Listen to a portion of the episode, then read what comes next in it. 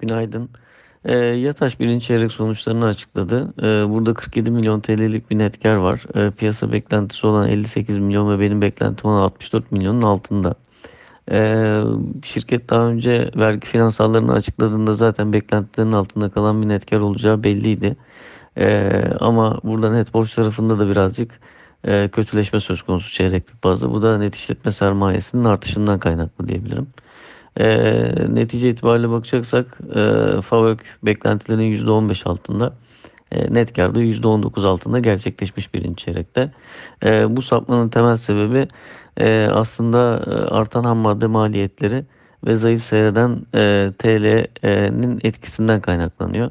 E, şirket bunlardaki artışı e, telafi etmek amacıyla e, ürün gruplarına zam yapıyor. E, ama belli ki e, burada birazcık bir fark oluşmuş. Dolayısıyla önümüzdeki e, aylarda da e, bu farkı telafi etmek için yeni zamlar gelmesi gerekiyor ki şirket de bu yönde adım attığını söyledi. Mayıs'ta zam yapmış. Keza e, talebin oldukça canlı olacağı Haziran ve Temmuz aylarında da yine zam yapacağını söyledi.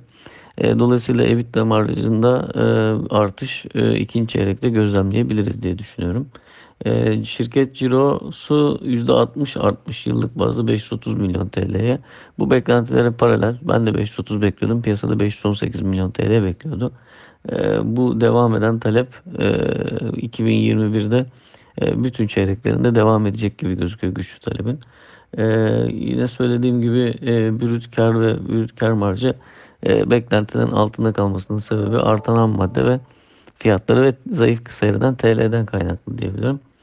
E, şirketin e, birinci çeyrek sonuçları bu bağlamda aslında e, biraz olumsuz yönde e, etkilemesini bekliyorum bugün e, hisseleri. Benim Yataş'la ilgili olaraktan hedef fiyatım e, 20 TL. Endeksin üzerinde getiri performansım var ama şirketle ilgili yakın vadeli katatisinin ancak ikinci çeyrek sonuçları olduğunu düşünüyorum. O yüzden bu alt tavsiyem biraz daha uzun vadeli e, alt tavsiyesi olarak değerlendirilmesi gerektiğini düşünüyorum. Herkese iyi seanslar.